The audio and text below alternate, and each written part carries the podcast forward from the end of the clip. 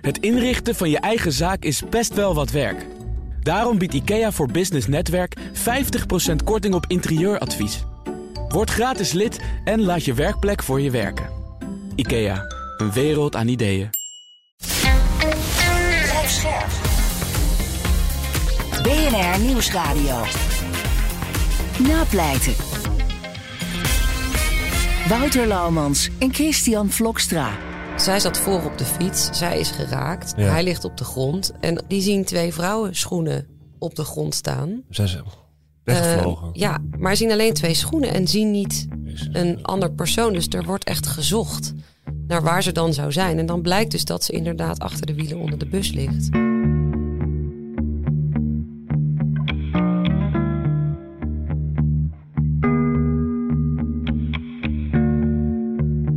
Hallo en welkom bij Napleiten, de podcast waarin we met advocaten en officieren van justitie praten over strafzaken die hen altijd zullen bijblijven. Mijn naam is Wouter Laumans en naast me zit strafpleiter Christian Vlokstra. Welkom Chris. Dankjewel, Wouter. Even de huisregels als gebruikelijk. In deze podcast praten we over definitief afgedane zaken en vanwege de journalistieke zuiverheid behandelen we ook geen zaken waar jij, Christian Vlokstra, als advocaat ook maar enigerlei betrokkenheid bij hebt. Eh, Chris, heb jij wel eens een zaak gedaan die draaide om een verkeersongeluk? Ja, zeker. Ik heb, eh, ik heb vele zaken gedaan die, eh, die draaien om verkeersongelukken met, met dodelijke afloop of zwaar lichamelijk letsel. En ik wist natuurlijk dat we vandaag daarover gingen spreken. En eentje staat nog het meeste bij. En dat, dat geeft ook meteen aan de tragiek vaak van dit soort zaken. Dat was een jongen die, die reed s'avonds laat samen met zijn broer en zijn vriendin ergens in de regio Amsterdam op een provinciale weg. En die bleek later ook te hard gereden te hebben. Die was uit de bocht gevlogen, tegen een boom aangeknald. aangeknald. En eh, toen waren zowel zijn broer als zijn vriendin die waren overleden.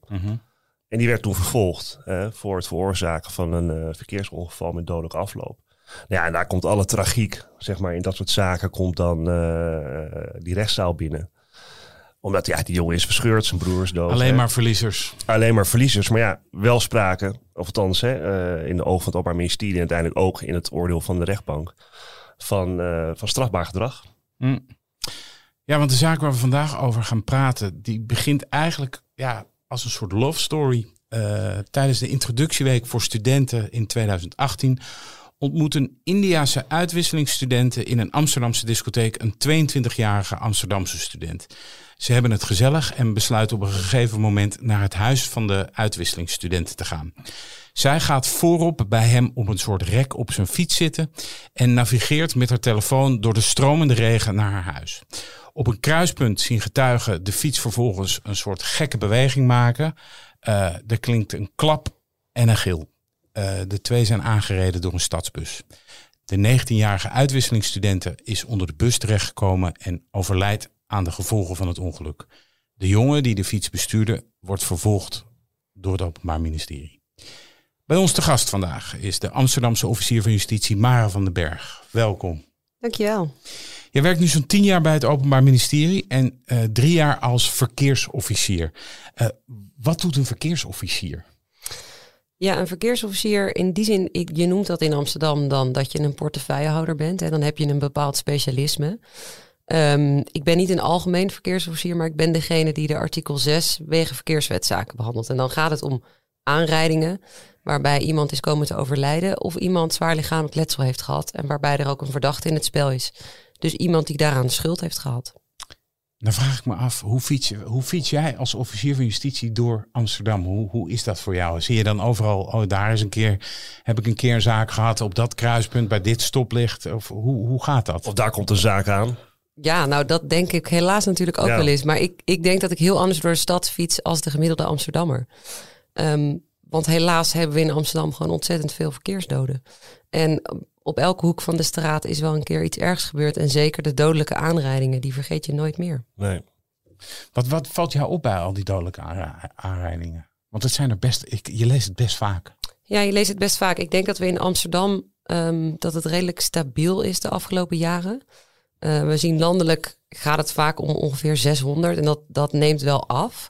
In Amsterdam zitten we ongeveer op 22, 23 doden per jaar. Zo. Ehm, dat zijn er natuurlijk veel. Zeker als je bekijkt dat Amsterdam een heel klein gebied is. Ehm, wat we er uiteindelijk van vervolgen, dat zijn er dan maar, nou ja, ik denk 14, 15, 16, dat wisselt een beetje. Ja, en wat opvalt, het zijn eigenlijk twee dingen. Ehm, je, we zien de laatste jaren natuurlijk de 60-plussers op de e-bikes, die gewoon veel te hard rijden eh, en worden aangereden door overige verkeersdeelnemers die hun niet aanzien komen. Vooral Ja. niet met die snelheid. Ehm, en iets anders, ja, wat opvalt en wat mij vooral heel erg is opgevallen, en niet in eerste instantie, maar eigenlijk pas na jaren van dit werk doen, is dat het vaak jonge meisjes zijn.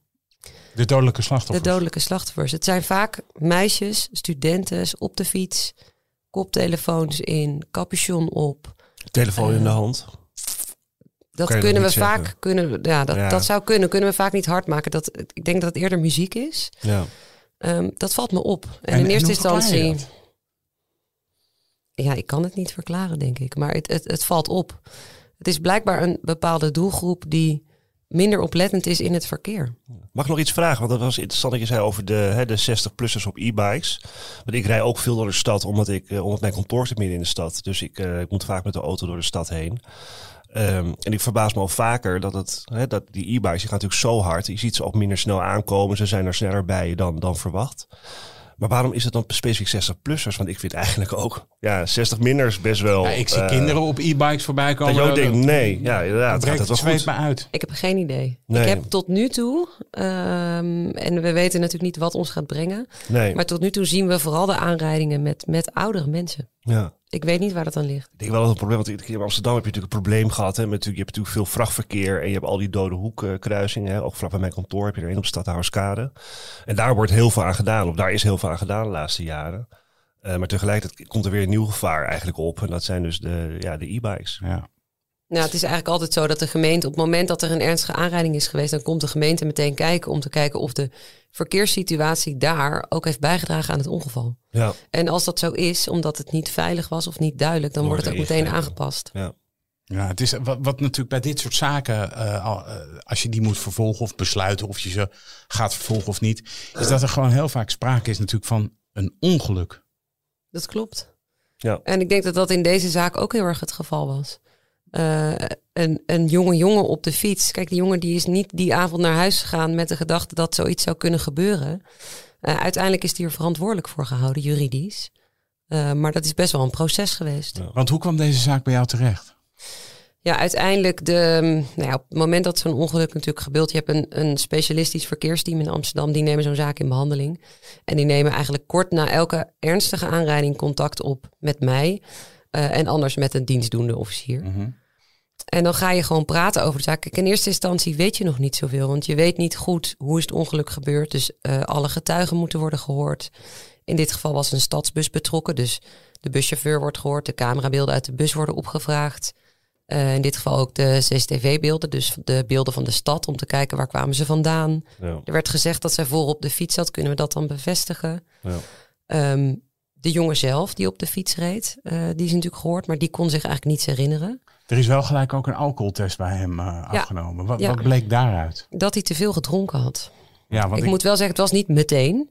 Ehm, want dat, dat doen ze zo snel mogelijk na het ongeval. Maar in dit geval was dat uren later. was hij ook gewond geraakt? Nee, hij had niets. Zo. Ja. Ja. Ja, wonderbaarlijk. Ja, maar Maar hij had, eh, hij, oh, sorry hoor Chris, maar hij had eh, eh, 0,74 milligram alcohol in zijn bloed. Dat was op, eh, op, eh, om 6 uur 's ochtends. En de toegestane eh, hoeveelheid is eh, 0,50. Ja, het Ja. klinkt mij niet. Ja, het is natuurlijk wat later afgenomen, maar het klinkt ook weer niet alsof iemand eh, twee flessen wodka naar binnen Nee. heeft, eh, heeft gewerkt. Nee. Ehm, en wat voor de luisteraar ook wel goed is, ik weet niet of dat in dit geval ook zo is, maar ik neem aan van wel. eh, normaal gesproken, als er ergens een moord wordt gepleegd of wat dan ook, dan komt er een forensisch team hè, om dat plaatsdelict helemaal op te nemen, alle sporen veilig te stellen. En wat je bij verkeersongevallen ziet, is dat je de verkeersongevallendienst krijgt, zeg ik dat goed? Verkeersongevallenanalyse. Precies. Hè? En, die, en die maken geweldige rapporten. Eh, tegenwoordig ook 3D. En, en het wordt helemaal in kaart gebracht.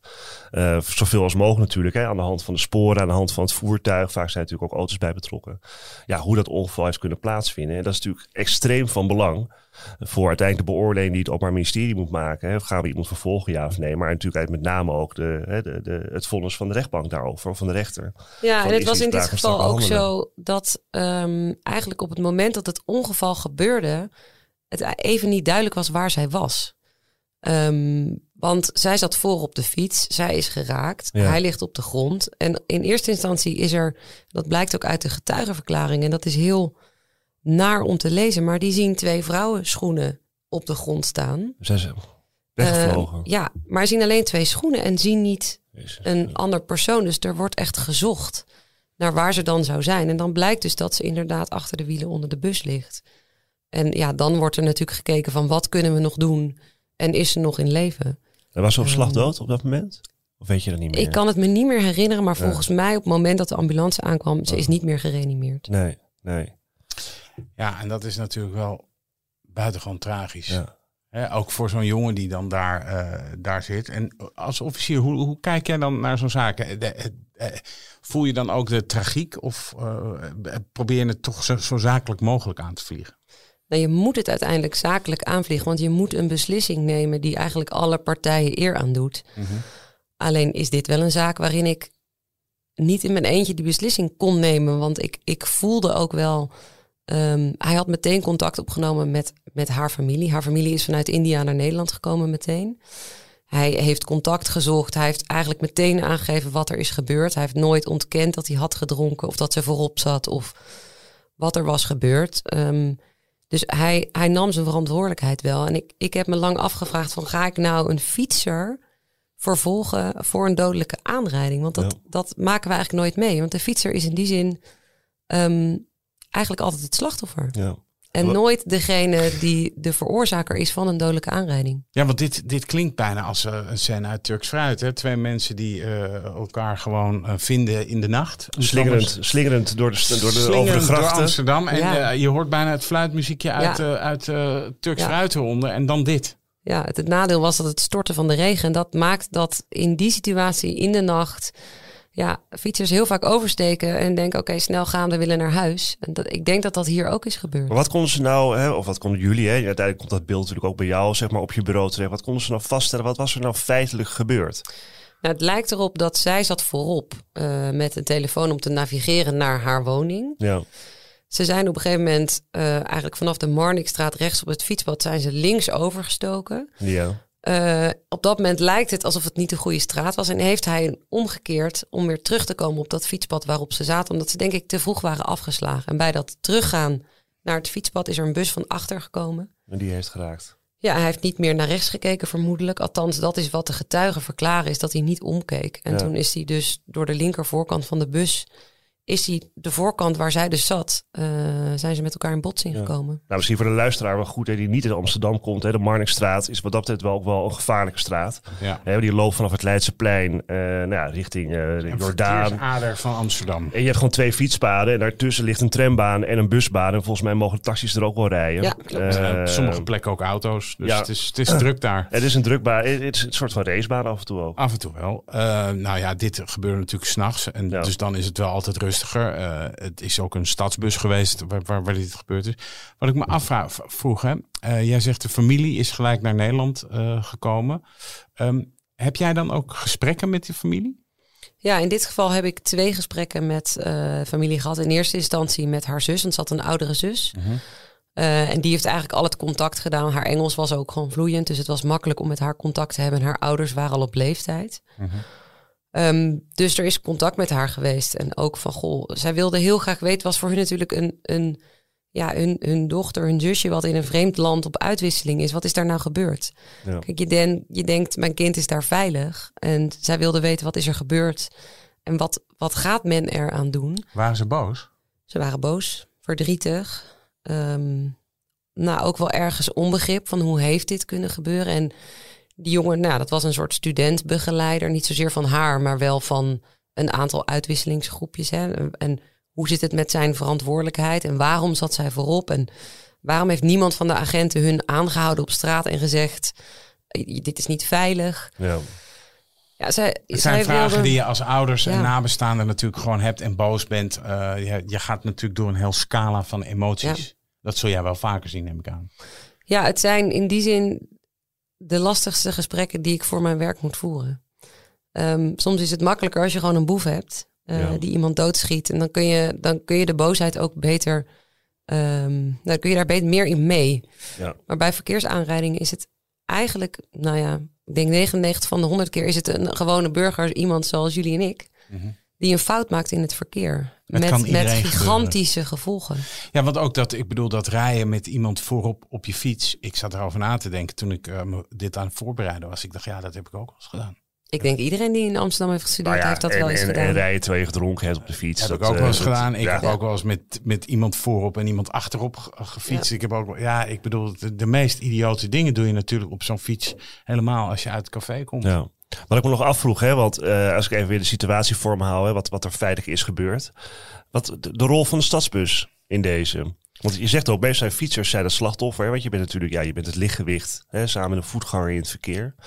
Hoe zat dat? Nou, we zijn daar natuurlijk wel naar gaan kijken. En met name in eerste instantie de beelden vanuit de bus. Eh, kijk, er stond een verkeersregelaar net iets terug in die straat. En die had in principe gezegd dat die bus een hele normale snelheid reed. Eh, rustig, die was net bij een halte, dus die remde eigenlijk net af. Die trok daarna weer op, dus die had eigenlijk best wel een lage snelheid. Ehm, dus dan vraag je je wel af, waarom heeft hij dat niet kunnen zien? Dus dan ga je kijken, kunnen we, ja, wat verklaart hij? Nou, hij verklaarde gewoon uit het niets kwam er een, eigenlijk een schim en meteen een klap. Hij zegt, ik, ik, ik kon niet eens zien wat of wie het was. Ja, en uit de camerabeelden van de bus bleek wel ehm, dat hij vooral de stukken daarvoor toch wel een wat nonchalante houding had. Ja. Dus daar hadden we in eerste instantie dachten we ook wel van, goh, is dit nou hoe je zeg maar als nachtchauffeur En wat bedoel je met een nonchalante houding dan? onderuit gezakt, benen omhoog, eh één hand aan het stuur, telefoon in de hand. Nou, eigenlijk allemaal dingen die niet mogen. Want de, de, de busmaatschappij heeft ook interne richtlijnen van hè, Ja. hoe hoor je je dan als bestuurder te gedragen. Maar eigenlijk dat was wel een, een lang eigenlijk voordat de aanrijding plaatsvond. Dus ook al zegt je gevoel misschien wel van ja, die buschauffeur heeft eigenlijk ook ehm, schuld aan het ongeval, was dat het juridisch uiteindelijk niet. Ja, misschien is het wel even van belang, eh, Wouter, om, om voor de luisteraar te schetsen waar het over gaat. Hè. Want als we het hebben over schuld in het strafrecht, hè, in, in, bij verkeersongevallen of bij eh, eh, misdrijven, dood door schuld. Dat is niet, dat is, de betekenis is niet schuld zoals wij dat in het normale taalgebruik kennen. Hè, dus het moet echt gaan om een om aanmerkelijk onvoorzichtig handelen, onvoorzichtig handelen, wat verwijtbaar is. En als je kijkt naar, naar wanneer is een menselijke gedraging überhaupt strafbaar handelen, dan hebben we gewoon het opzettelijk handelen. Hè? Dus dat willen ze weten, iemand doodschieten, een bank overvallen. Hè? Of schieten in een café, daarmee, daarmee de kans aanvaarden hè? dat iemand overlijdt. Dat zijn allemaal opzetdelicten. Eh, dan heb je de schulddelicten. Ehm, en daar gaat het om aanmerkelijk onvoorzichtig handelen. Dus niet zeg maar aanmerkelijk kans creëren, maar wel aanmerkelijk onvoorzichtig handelen. Waardoor een, een gevaar is ontstaan of een gevolg is ontstaan. Wat verwijtbaar is. Het gras Eh, gaan maaien met een elektrische maaimachine als daar kinderen eh, eh, spelen. Ja, kijk, en dat betekent ook weer, hè, want het is ook niet dat elke fout wat zeg maar leidt tot ernstige gevolgen Mhm. meteen straf behandelen is. Dus hè, het moet wel echt gaan om aanmerkelijk onvoorzichtig handelen. En in, in het verkeersstrafrecht heb je dan natuurlijk dat je te maken hebt met verkeersregels. En op het moment dat je de verkeersregels overtreedt, eh, en dat betekent niet dat je bij elke overtreding meteen aanmerkelijk onvoorzichtig handelen, maar, handelt, maar als je de verkeersregels overtreedt, dan zit je al snel Ja. op, ja, op die schuldvariant. Eigenlijk is er maar één variant waarvan de rechtspraak zegt van dan, dan heb je geen schuld. En dat is als het om een kort moment van onoplettendheid gaat. Onoplettendheid gaat. Behalve als je op je telefoon zit. Nou, dat mag natuurlijk niet. Maar goed, je moet natuurlijk, iedereen zit wel eens aan zijn verwarming. Ja, Of eh, de radio te je kijkt even naar links, Ja. omdat je bijvoorbeeld verderop links afstaan. Als je een kort moment niet hebt opgelet en op dat moment steekt er iemand over. Daarvan zegt de rechtspraak, ja, dan is dat voldoende voor die aanmerkelijke onvoorzichtigheid. Wat ik me ook nog afvroeg is... Het slachtoffer is zelf voor op dat rekje van, van die fiets gaan zitten. Daarin eh, zou je natuurlijk ook kunnen beargumenteren van... Goh, daarin, daarmee heeft zij zelf eigenlijk ook een soort risico eh, gelopen. Hoe kijk jij daarnaar? Wist- Nou, ja, aan de de- andere kant denk ik, oh, sorry dat ik je onderbreek Ja. hoor, maar aan de andere kant denk ik ook, ze is uitwisselingsstudent uit India. Ik weet niet of zij eh, van fietsen weet wat wij misschien wel van fietsen weten. Ja, ik, Nou, dat is ook wel een beetje het verwijt wat haar familie heeft gemaakt. Van is dit, eh, is dit een normale manier van vervoeren? En, en moet zo'n begeleider van internationale studenten haar niet wijzen op de gevaren? En, en kun je überhaupt wel iemand zo... Kijk, ik, ik denk dat je de vraag moet stellen... is het anders als ze achterop had gezeten en ze waren... Ja, in deze situatie was het dan anders geweest. Maar goed, in een andere situatie word je bij de achterkant van de fiets geraakt. Ja. En dat, dat vinden we misschien wel aanvaardbaar. En er komt nog een keer bij hè, dat juridisch gezien de schuld van een ander niets afdoet aan de schuld die jij kan hebben in juridische zin. Dus Nee. iemand, ja, je kunt met z'n twee lagen. Ik heb een keer een zaak gehad van, van, eh, van jongens die gingen street, eh, straatracen op een dijkje ergens bij de grens van, eh, van Den Haag. Of Den Haag van Duitsland. heb je zo'n dijk, daar gingen ze keihard racen. En de ene jongen verongelukt. Twee auto's, eentje die raakt van de weg af en verongelukt. En de ander, eh, en die werd vervolgd voor dood door schuld. Omdat hij dus die andere jongen had opgedreven. En dan kan je zeggen, ja, maar die ander deed ook mee aan die straatrace. Dat is ook zo. Maar juridisch gezien maakt dat niet uit. Nee, oké. Dus ook de, de ander is dan gewoon juridisch aansprakelijk. Ja, nee, de reden dat ik het vraag is omdat je, kijk, als je iemand voor op zo'n rekje hebt, om, ik zei net zelf, ik heb het ook wel eens gedaan, dan eh, kan je niet meer zo goed sturen. Dat, dat Nee. beïnvloedt natuurlijk het zwaar. Kijk, Ja, achterop klopt. gaat dat beter. Maar dat is. Nou, dan kan je ook zwenkingen krijgen die je hier waarschijnlijk ook hebt. Gewoon plotselinge zwenkingen, omdat dat gewicht natuurlijk op dat stuur zit. Ja, dan, dan Uiteindelijk is dat niet wat de, wat de getuigen hebben verklaard. Eh, die hebben niet gezegd dat het een hele plotselinge beweging was. Hij, hij stak terug over. Ja. En heeft daarbij, ik denk door de capuchon en de regen en het feit dat hij er net vandaan kwam, dacht hij, hé, de weg was vrij. Dus ik kan, ik kan nog wel terug. En niet bedacht dat natuurlijk achter hem, Ja. Ehm, nou ja, bussen, taxis natuurlijk met een veel hogere snelheid aankomen. Ja. Je haalde net nog aan dat je inderdaad gesprekken eh, hebt gevoerd met haar nabestaanden, of de familie en haar nabestaanden. Heb jij, oh, in hoeverre beïnvloeden dat soort gesprekken jouw oordeel? Of moet je dat, hè, vrouw Justitia is natuurlijk blind, maar in hoeverre beïnvloedt dat jou? Nou, in deze zaken neem ik dat wel heel erg mee. Kijk, ik, ik zou me zo kunnen voorstellen, dat is uiteindelijk, weet je dat nooit helemaal zeker, maar ik zou me kunnen voorstellen als haar familie had gezegd, ehm, voor ons hoeft die jongen niet meer vervolgd te worden. En wij hebben een heel goed gesprek gehad. Hij heeft zijn verantwoordelijkheid genomen. Ehm, dat voelen we ook. Hij gaat hier de rest van zijn leven last van hebben. En wij zien eigenlijk geen meerwaarde in een openbaar strafrechtelijk proces. Dan had ik dat wel meegenomen. Dan betekent het niet van, nou, dan doen we het niet. Nee. Want ik moet uiteindelijk ook kijken naar het algemeen belang en het maatschappelijk belang van een openbare zitting en een vervolging. Maar dan had ik dat wel meegenomen. Maar mag ik vragen, wat, wat, wat dat vind ik heel interessant. Wat, wat zijn de afwegingen, zeg maar, in dit soort zaken voor jullie om... Hey, ik, zeg, ik, ik snap, hè, het gaat natuurlijk om de feiten. Is hier sprake van hè, aanmerken of zich handelen juridisch? Hè, want haal je überhaupt een, Ja. een beweesverklaring? Je hebt natuurlijk te maken met familie, snap ik ook. Maar kun je dat uitleggen? Wat, wat, zijn, wat zijn factoren die, die jij meeneemt om te, Nou, om te natuurlijk- vervolgen, ja of nee? Hè? Ja, nou, kijk, de eerste vraag die je altijd moet stellen is of je een strafrechtelijk feit hebt. Ja. En dat was hier al niet zo makkelijk. Nee. Eh, want een fietser onder invloed, ja, dat, dat is eigenlijk een soort algemeen aanvaard. Dus ga je dat dan als strafverzwarende omstandigheid meenemen? Ja. Ehm, want een automobilist die even geen voorrang geeft, dat is niet voldoende om te vervolgen. Maar de plus van alcohol erbij wel. En dan bij een fietser, in hoeverre ga je dat dan meenemen? Dat vond ik al heel moeilijk. Van gaan we dat. Dus in eerste instantie hebben we gekeken van vinden we het echt een strafbaar feit? Ja. Ehm, als daarop het antwoord ja is, dan ga je kijken van nou, wat zijn dan de overige belangen? Nou, dat is in, in een zaak als dit, zijn dat vooral de nabestaanden. Ehm, en ook die jongen zelf. Hè. Wat is het voor jongen? Is het een jongen die al heel veel met justitie in aanraking is gekomen? Is het een wegpiraat? Is het iemand die continu verkeersboetes krijgt? Nou, dat is als fietser natuurlijk niet zo relevant, Nee. maar in meer in de algemene zin. Dat neem je dan allemaal mee. En uiteindelijk ja, bespreek je ook met collega's van... is dit een zaak die we willen vervolgen? Zo ja, gaan we dan naar zitting? Of kunnen we het ook nog op een andere manier afdoen? Want je hebt natuurlijk ook alternatieve afdoeningen. Je kunt ook zeggen, we leggen een boete op... of we leggen een werkstraf op. En dat gebeurt in dit soort zaken ook wel. Ja, Het- maar ik kan me ook voorstellen dat dat voor de nabestaanden onverteerbaar is. Van joh, er is iemand dood en je krijgt een boete. Nou ja, kijk, je loopt natuurlijk ook het risico hè, met, met nabestaanden. Kijk, zeker als je, als je te maken hebt met dodelijk letsel. En je hebt wel, hè, juridisch kun je het wel halen hè, om, Ja. om strak behandelen vast te stellen. Ja, dan kan het Openbaar Ministerie eh, tegen de wens in van de nabestaanden, nabestaanden zeggen, we gaan niet vervolgen. Maar ja, als die nabestaanden een, een artikel 12 procedure starten bij het Hof, hè, dat kan. En dan kunnen ze het Hof vragen om alsnog tot vervolging over te gaan. Ja, dan zit je misschien. Eh, dus daarom, ik snap wel dat die rol van nabestaanden belangrijk is. Het is ook wel lastig, vind. Ja, nee, goed. Ik, ik heb eh, de haar naam even gegoogeld. En toen eh, zag ik dus dat zij. Dat er allemaal eh, mensen waren die haar nog steeds, zeg maar, eh, herdenken op internet en dat soort Ja. dingen. Ja, en dat, dan denk je wel, zij wordt, dat is wel heel heftig. Als Maar ja, het is maar hoe je als familie erin staat. Dus Nou ja, er is voor iemand dat, uit het eh, leven weggerukt. Nou, het was, Nee, een heel, het was een heel bijzonder meisje. Kijk, haar zus heeft ook, eh, die is op de zitting gekomen. Haar ouders niet, want die konden de reis niet maken.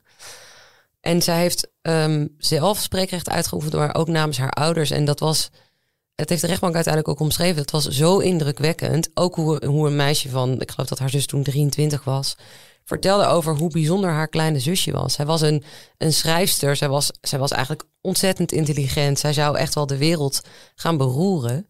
Ja. Ehm, en zij, ja, en voor haar was het, natuurlijk was het ook haar kleine zusje, maar zij zegt, ze had ook een grotere rol in de wereld. En dat maakte het, denk ik, voor haar ehm, nou, misschien nog zwaarder. Ja, want ik zag inderdaad niet alleen, want zij was, eh, kwam uit India, maar ik zag ook eh, dat mensen in Amerika bijvoorbeeld eh, daaraan refereerden aan van hoe bijzonder zij was. Zij had En- daar ook gestudeerd in Amerika. Klopt, ja. ja. Ja, dat, dus dat maakt eh, misschien, ja, elk leven is natuurlijk erg als dat. Ja, maar ja, goed, elk leven wordt op dezelfde wijze beschermd door de wet. Maar begrijp het niet verkeerd hoor. Ik bedoel, ik begrijp heel goed dat, dat, dat nabestaanden daar een rol in spelen.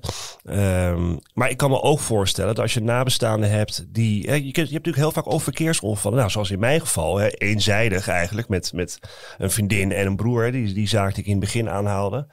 Eh, kijk, als die, al die families zeggen van... hé, hey, we willen eigenlijk niet dat dit nog eens een keer op zitting... Nog, dit hele drama nog Ja. een keer naar voren komt... Ja, dan kan je als Openbaar Ministerie natuurlijk wel afvragen... welk belang dienen wij op het moment dat je te maken hebt met een first offender... niet hè, krankzinnig gedronken, niet bijna roekeloos gereden... om te, eh, te gaan vervolgen. Dan zou eigenlijk, zeg maar, de, de, ja, wat de betekenis is voor het slachtoffer... ja, dat, dat, hè, van het slachtoffer voor de omgeving... Ja. zou daar eigenlijk geen rol in moeten Nou, we hebben ook vaak zaken waarbij een, eh, iemand zelf eh, wel een hele grove overtreding maakt, maar zelf heel ernstig letsel heeft. Nou, dat heb je natuurlijk ook nog. Nou, ja. dat, die heb je natuurlijk ook. En ja, even grof genomen, die seponeren we eigenlijk altijd. Omdat ik denk, ja. Ja. je hebt de feit, de gevolgen van dit feit, van jouw foutieve handelen, die heb je aan de lijf ondervonden. Want je hebt zelf een, een schedelbasisfractuur en gebroken benen. En je bent Ja. nog steeds niet hersteld een half jaar na datum. genoeg maar je, straf gaat. ja, je kunt ook zeggen, ja, maar ja, eh, voor het algemeen belang, maar hij moet voorkomen. Maar dan denk ik, ja, je moet altijd een afweging maken. Voor wie is het nog belangrijk? En ik vind uiteindelijk, vind ik de nabestaanden van dit soort zaken, dat die wel een grote stem daarin eh, krijgen. Was er jurisprudentie waar, waarin zo'n vergelijkbare zaak was geweest? Want je vertelt net van ja, meestal zijn eh, eh, fietsers slachtoffers. Eh, nu had je hier te maken met een eh, nou ja, potentiële dader. Eh, was er, waren er eerder zaken die er hierop leken waarnaar je kon terug, teruggrijpen? Nou, eigenlijk niet. Voor zover ik zeg maar met de juridische zoekprogramma's kon vinden niet. Dus dan ga je in je eigen pool aan mensen. Er zitten natuurlijk in heel Nederland zitten officieren die dit soort zaken doen. Ehm, en die kwamen uiteindelijk na lang zoeken met een zaak van een fietser die op het zebrapad een, een oudere man op een rollator had aangereden. En die was door de val ook komen te overlijden.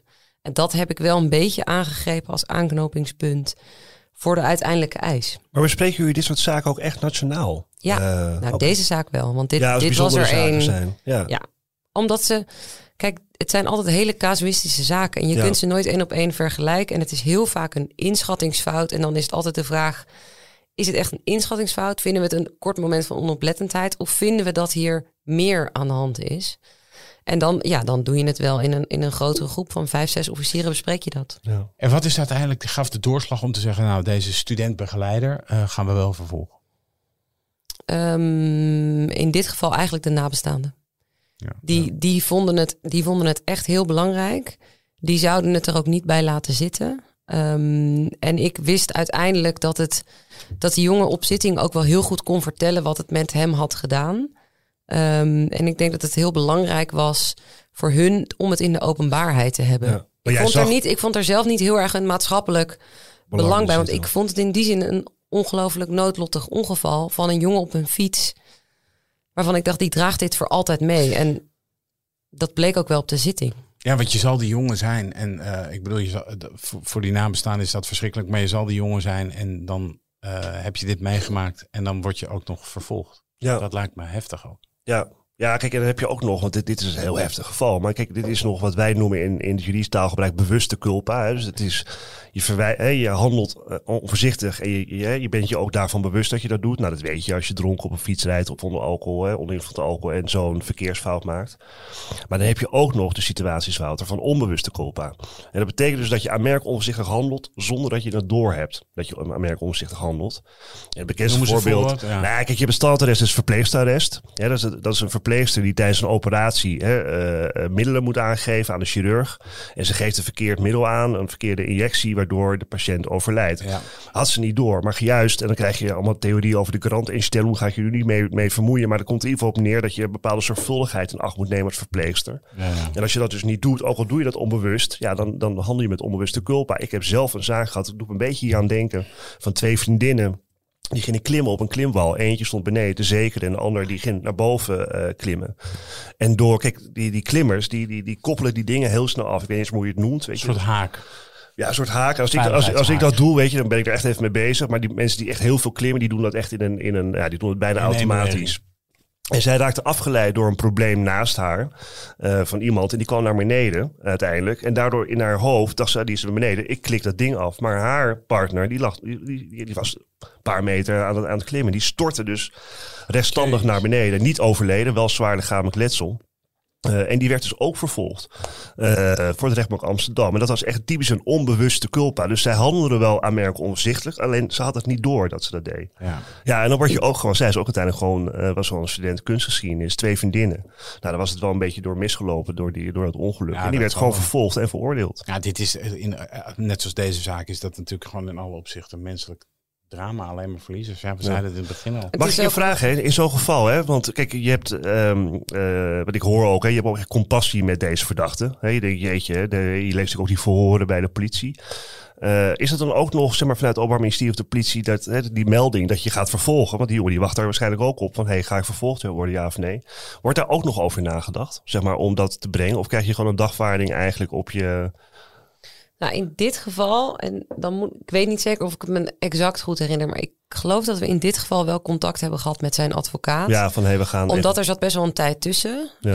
Eh, ik geloof zeker wel anderhalf jaar, want we Oeh, hebben gewoon lang ja. gedaan. Over, omdat we vonden het gewoon echt een Heel hele lastig. moeilijke zaak. En we hebben ook in de tussenliggende periode hebben we nog allemaal dingen laten uitzoeken. Omdat in eerste instantie het was gewoon niet duidelijk wat er was gebeurd. En omdat we die duidelijkheid niet kregen, hebben we heel lang getwijfeld van wat is het nou? Ja. Eh, dus dat heeft lang geduurd. Dus toen hebben we uiteindelijk, heb ik wel gezegd van, ik wil dat even gewoon één op één aan die advocaat Ja.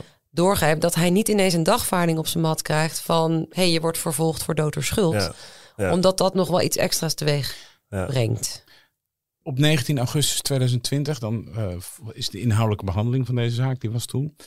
Ho- Hoe was die zaak voor jou? Hoe was dat om daar naartoe te gaan? Eh, Had je daar nog speciaal gevoel bij? Of was dat een zaak als ieder ander? Nou, het is nooit een zaak als ieder ander. Alleen als je ze regelmatig doet, dan, dan ga je er niet met een heel naar gevoel naartoe. Alleen, ja, ik spreek voor de zitting altijd met eh, de nabestaanden of de slachtoffers. Om even te kijken, hoe gaat het met jullie? Hebben jullie een beetje geslapen? Om even nog even je gezicht te laten zien. Nou, dan, dan, Doe je dat op de gang dan? Eh, Ja, op de gang in de slachtofferruimte. Ik heb collega's van jou dat wel, Ja. wel- ook wel altijd. Je ziet wel dat officier van justitie en nabestaanden, dat is altijd. Maar je staat in de wat- wat- zittingszaal best ver weg. En ze komen Ja. binnen en dan sta je, kun je niet echt contact maken. En dan, en dan kan het ook verkeerd overkomen. Dus ik wil heel even het contact zoeken om aan te geven van... Goh, Ja. ik ben er. Hè, we gaan nu beginnen als het niet goed gaat. Je mag naar buiten. Ik heb de rechtbank gesproken. Dit hebben we afgesproken. Soms wil je nog even vertellen van... joh, we gaan geen beelden tonen. We gaan geen foto's laten zien. Of als er iets is, loop weg. Kijk, je hebt ook een heel uitgebreid gesprek van tevoren. Maar soms zitten ze zo in die spanning en die emotie... dat het goed is om nog heel even eh, met elkaar te praten. Wat, wat wilde zij eigenlijk? Ik bedoel, kijk, want zij wilde wel graag vervolging van deze verdachte. Maar Ah. wilde ze ook dat hij de gevangenis inging? Of, of is dat niet gezegd? Nee, in dit geval niet. Dat is Nee. vaak wel het geval. Kijk, ouders zeggen heel vaak tegen mij... vanochtend zei een vader dat nog tegen mij. Die zei, ik heb levenslang. Ja. Wij hebben levenslang. Ja. En eigenlijk gun ik dat de verdachte ook. Dat hoor je heel vaak in, eh, in rechtszaken. Die draaien om levens eh, waar Ja. mensen bij omgekomen zijn. Ja. Ik heb levenslang. Ja, en in dit, en kijk, in dit geval, die, dat, haar zus, waar ik eigenlijk het contact mee had, die was zelf, ehm, die was hartstikke slim. Die had zich heel goed ingelezen en die wist wat de straffen waren eh, in Nederland op dit soort feiten. En daar heeft ze ook heel uitgebreid over gevraagd. En zij zei ook van, hij hoeft van mij niet de gevangenis in. Ik heb hem gezien, ik weet dat hij spijt heeft, maar ik vind het belangrijk dat er een les uit wordt getrokken. Ook voor andere studenten, voor andere begeleiders, eh, voor universiteiten, maar ook voor de politie is het wel een veilige plek voor die buschauffeurs. Zij vond het belangrijk, het, het algemeen maatschappelijk belang, Ja. dat vond zij heel erg belangrijk. En begrijp zij iets van ons Nederlandse rechtssysteem? Ja, best wel. Oh, dat lijkt me ook nog ingewikkeld. Als, je, als ik nu eh, een nabestaande verlies in India, Nou, dat zou ik toch zo 1, 2, 3 niet helemaal weten hoe dat dan Nee, allemaal maar ik denk wel dat wij blij mogen zijn dat wij in Nederland ons Nederlands rechtssysteem hebben, wat best wel goed functioneert en ook best wel overzichtelijk is. En eh, Ja. ik denk dat, eh, dat er genoeg Ja. mensen bij het Openbaar Ministerie zijn die dat goed kunnen uitleggen. Ja. Maar nog even terugkomen op jouw vraag over hoe je dan naar zo'n zitting gaat. Ehm, het, zijn, het zijn wel de naarste zittingen die ik doe. Ik doe niet alleen dit, want ik doe een heleboel andere zaken. En ik bedoel, het is allemaal niet leuk. Ik bedoel, het strafrecht gaat altijd eigenlijk om slachtoffers of nou ja, in ieder geval om strafbare feiten. Maar dit zijn wel zaken waarbij vaak ook de verdachte zelf en ook de familie, het gaat, het gaat toch vaak om jonge mannen, eh, waarbij ook zijn ouders in de zaal zitten. En die zitten soms ook de hele zitting te huilen. Ja. Dus je hebt eigenlijk twee kanten van een zittingszaal. Ja, het is een cliché, het zijn alleen maar verliezers. Alleen maar maar dat zie je ja. in zo'n zittingszaal. Kijk, eh, je hebt gewoon zoveel verdriet. Want een, een moeder moet aanhoren hoe een andere moeder haar verhaal vertelt over een kind wat nooit meer terugkomt. Terwijl haar eigen kind daar de oorzaak ervan is. En dan, ja, dat, ja, het is soms heel moeilijk als je die verklaringen hoort om dan daarna zelf een soort zakelijk juridisch verhaal te moeten gaan houden over wat vindt het Openbaar Ministerie er eigenlijk van. Het lijkt me loodzwaar. Ja, dat is het ook. Maar hoe, ehm, eh, ja, ik wil nog even weten hoe hij het op zitting deed, maar ik, kijk, jullie bepalen natuurlijk de eis van tevoren.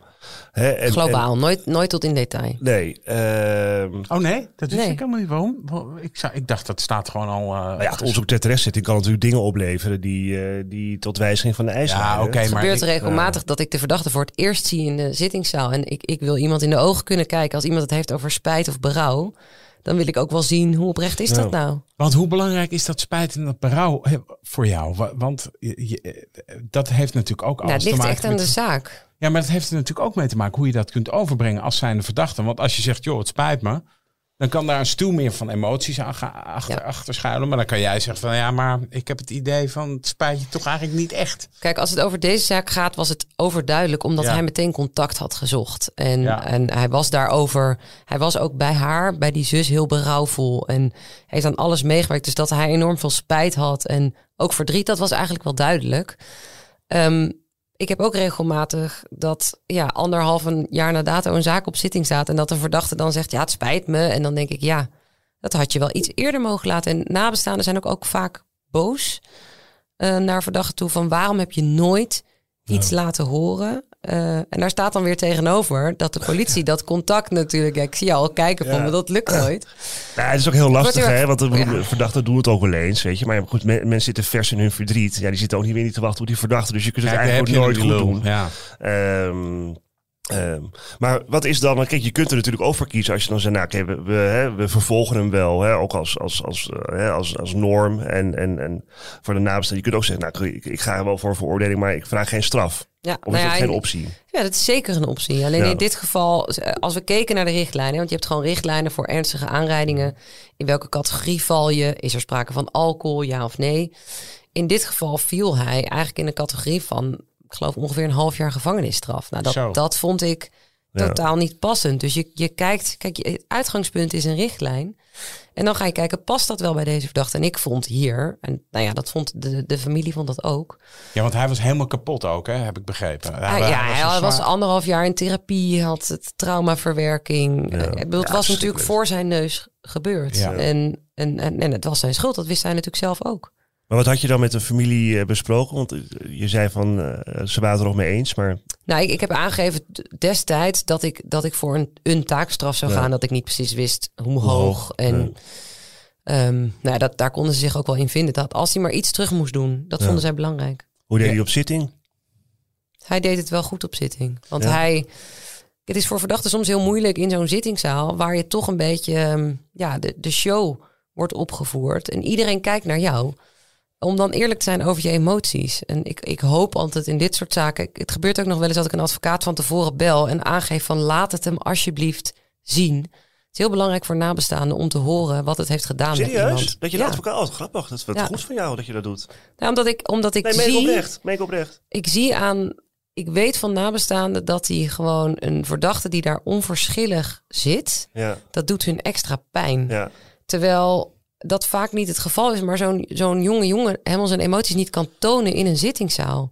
En je probeert dat eruit te halen, want het is voor hun verwerking heel belangrijk van, hey, is hij de volgende dag opgestaan en doorgaan met zijn leven? Ja. Of is hij net als wij, wordt hij elke dag wakker met de gedachte, ik heb iemand doodgereden en draagt hij dat voor altijd bij zich? Ja, en eventjes als advocaat lastig, hè? Want als je, ik heb ook wel zaken, dit het zaken gehad met, met jongens als verdachten die, die niet, misschien niet anders zijn dan deze student, maar die dus niet in staat zijn om op dezelfde manier spijt te betuigen en te handelen. En, en die ook op zitting, hè, daar hebben we al eens eerder over gehad. Hè? Dus Ja. Sommige jongens zijn gewoon minder goed op zitting, om het zo maar te zeggen. Ja. Dat je denkt, oh mijn god, weet je. En ze voelen het wel, maar ze, ze kunnen het niet, hè, Nee. sommigen. En dat is gewoon, dan, zeker dit soort zaken is dat extra Ja, vervelend. ja, en een goede rechter probeert het er ook wel uit te trekken. Ja. Je hebt echt wel rechters die daar heel erg op doorvragen. Ja. Ehm, maar soms lukt het niet. En dat is wel een gemis.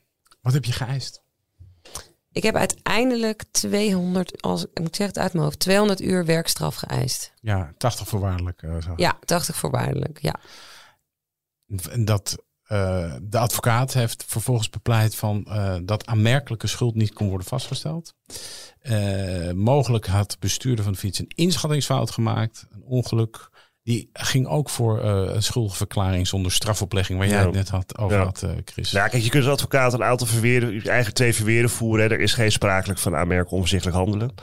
Eh, maar ja, weet je, als, je, als, je, als je zo over de weg gaat en je hebt gedronken, dan is het eigenlijk juridisch gezien vrij kansloos. Ja. Eh, en dan heb je daarnaast natuurlijk gewoon de strafmaat. Hè. Dus dan kun je zeggen, kijk, ik zal ook in deze zaak als advocaat sterk bepleiten van, kijk jongens, ik snap dat deze man op zitting moet komen, dat hij verantwoording moet afleggen, dat er ook een bewezenverklaring komt. Hè, prima.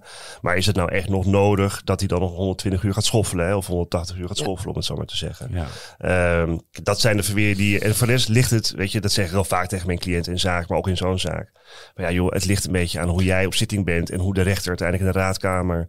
Ja, het is ook gewoon, weet je, hoe ze, wat hun gevoel is. Wat, wat moeten we deze jongen geven? Ja, De, de, in, de, in het vonnis staat, eh, de- schrijft de rechtbank, doordat verdachte als bestuurder van zijn fiets, terwijl hij onder invloed was van alcohol, niet heeft opgelet tijdens het oversteken van een tram of busbaan, eh, is hij tegen de lijnbus aangereden. Dit atypische voor fietsers gevaarzettende rijgedrag van verdachte heeft het slachtoffer haar leven gekost. Als verdachte zich had gedragen in het verkeer zoals van hem verwacht mocht worden, had het ongeval niet plaatsgevonden. Dat Ja. zijn harde woorden, vond Ja. ik het. ja, maar ja, dat is natuurlijk wel de consequentie van. dat is uiteindelijk ook het verwijt. Ja, Want anders kun je niet zeggen van je bent wel schuldig aan, eh, aan dit feit. Dus je, je, de rechtbank maakt er uiteindelijk een kwalificatie van. Die ja, omschrijft het in die vorm. Als ik dat zou horen en ik zou dit gedaan hebben, dan zou ik dat wel, dat zou ik wel extra hard vinden. ja maar, Maar goed, ik bedoel, het is, het is maar, het is, maar het is, het is eigenlijk de, de, de, de vertaling in gewone mensentaal Ja. naar wat er op zijn telastlegging staat. Ja. Het is aan jouw schuld te wijten geweest dat dit dodelijk ongeval heeft plaatsgevonden. Ja, het is heel hard, maar zo is het wel. En het is ook heel erg, denk ik, omdat zijn advocaat eigenlijk continu bepleitte dat het wel normaal verkeergedrag was. Ja. En, en, en de rechtbank zet dat toch even heel stellig neer. Van nee, want als jij je had gedragen als een, als je van een fietser mag verwachten, namelijk dat je wel kijkt voordat je oversteekt, dan was het niet gebeurd. Ja. Uiteindelijk werd hij veroordeeld tot een taakstraf van 160 uur. Wat vond je, vond je dat deed recht, vond jij? Ja, nou ja, wat mij betreft, ik, ik, ik was voor een iets andere vorm gegaan. Maar ja, onderaan de streep zal het niet zo heel veel schelen. Nee. Ik vond dat, ja, ik vond dat in die zin, ja, ik, ik, in een zaak als dit, het is uiteindelijk voor niemand, het is voor niemand goed, het is, doet aan niemand recht. Het is, het is, ja, het is wat het is. Ik was er niet blij mee. Waren de nabestaanden eh, ja, blij, maar waren ze, waren ze tevreden? Of, Tevreden. Ze, ze waren uiteindelijk heel blij dat ik het heb opgepakt. Want in eerste instantie is er ook nog een tijd geweest dat we, nou ja, dat we tot de conclusie kwamen, we kunnen niet vervolgen. ja. Zij waren heel blij dat we het hadden vervolgd, dat het professioneel werd opgepakt, dat zij hun ruimte kregen in de rechtbank, dat het, dat het allemaal zo ging. En daar zijn ze heel dankbaar voor geweest. Ja. De verdachte ging in, in hoger beroep tegen dit eh vonnis. Wat vond jij daarvan? Dat verbaasde mij. Ja. Ja, ik, ik, heb, ik heb dat niet begrepen, maar ik heb in die zin daar ook geen contact meer over gehad. Met het is ook niet gebruikelijk, maar dat had gekund met zijn advocaat. Maar nee, het verbaasde me. Ja, ik, je weet. ja. Ja, omdat ik dacht, je hebt je eigenlijk continu je, je, je verantwoordelijkheid genomen, je schuld aanvaard. En ja, hoe dat dan juridisch te kwalificeren valt, dat is uiteindelijk aan de rechtbank. Ehm, nou ja, neem dat dan ook. Dit, dit is dan de conclusie. En het, het was niet iets heel bijzonders. Het was niet iets wat we absoluut niet konden verwachten. Ehm, ik weet uiteindelijk niet of het echt uit zijn koker is gekomen. Of dat hij een advocaat had die heel erg overtuigd was van zijn of haar gelijk. En zei van nee, ik, ik denk echt dat er meer in zit. Kijk, je bent in zekere zin natuurlijk als verdachte ook overgeleverd aan je advocaat. Hè? En als, als jij een advocaat hebt, ik weet niet of dat in dit geval zo was hoor, maar die, die ervan overtuigd is, om, hè, en misschien ten onrechte, dat het juridisch geen aanmerkelijk op zich handelen is. Uh, ja, en, en daar moet je op vertrouwen. Die zeggen, ja, maar als we bij het Hof weten, je moet het juridisch dat anders gaan beoordelen, dan word je misschien wel vrij, of dan word je vrijgesproken in mijn ogen. Ja, weet je, dan, dan kan je daarin meegaan als verdachte. Maar ik had het in dit geval, had ik het niet geadviseerd, laat ik het zo zeggen. Nee, want dat, dat, dat wat voor de nabestaanden misschien wel pijnlijk dat je eigenlijk je straf aanvecht. Want dat is natuurlijk een. Ja, maar nog even los van de nabestaanden. Hè? Want ik bedoel, kijk, dat begon niet lullig, maar ik ben advocaat. Weer partijdig gekeken gewoon naar zijn belangen. En natuurlijk spelen die, die nabestaanden daar wel een rol in. Maar kijk, als ik de feiten in deze zaak lees, en denk ja, juridisch is het gewoon wel helder. Dus wat, wat ga je dan in hoger beroep? Uh, wat ga je dan halen? Nee, maar en dan, dus en dan heb je dus inderdaad wel dat je de nabestaanden tot een extra proces dwingt eigenlijk. Wat ja. weer kan leiden dat het Hof dus zegt, nou, we vinden jou eigenlijk best wel een vervelend mannetje. Ja. Uh, we gaan je drie maanden geven. Zeg Hof Amsterdam uh, nou, dat kan dat doen. regelmatig, ja, dat de straf hoger wordt. Dus ik, ik, vind het nooit zo erg als iemand. Uh, maar ik zag hier hebben ze gewoon het vonnis bevestigd. Eigenlijk zonder veel woorden eraan te wijden. Dus het is allemaal hetzelfde gebleven. Ja, ik heb het gelezen. Het arrest is, is geloof ik 1 A4'tje. Ja, maar dat kan. Hè. Dus als het, kijk, als het, het Hof eigenlijk het volledig eens met het vonnis... dan zegt het Hof, nou, we bevestigen het vonnis. We verwijzen naar het vonnis. De groeten. Daar dat betekent dus dat eigenlijk dat jij destijds al heel goed werk gedaan hebt. Ik hoop het. Nou, en de rechtbank ook. Vol stof dan. ja, uh, dankjewel uh, officier van justitie Mara van den Berg voor dit verhaal en je komst uh, naar deze studio. Ja, heel interessant. Dank. Dit was Napleiten. De uitspraak in deze zaak kunt u nalezen op rechtspraak.nl en dat gaat in dit geval om het arrest van het Hof en dat is heel kort dus. Mijn naam is Wouter Lauwmans en naast me zit co-host advocaat Christian Vlokstra. Deze podcast is te beluisteren op Apple Podcasts en Spotify. Vergeet u vooral niet te abonneren, dan bent u de hoogte als er weer een nieuwe aflevering online staat. En verder zijn we uiteraard te volgen op Twitter en verder zijn we uiteraard te volgen op Twitter en Instagram. Dank voor het luisteren en graag tot de volgende keer.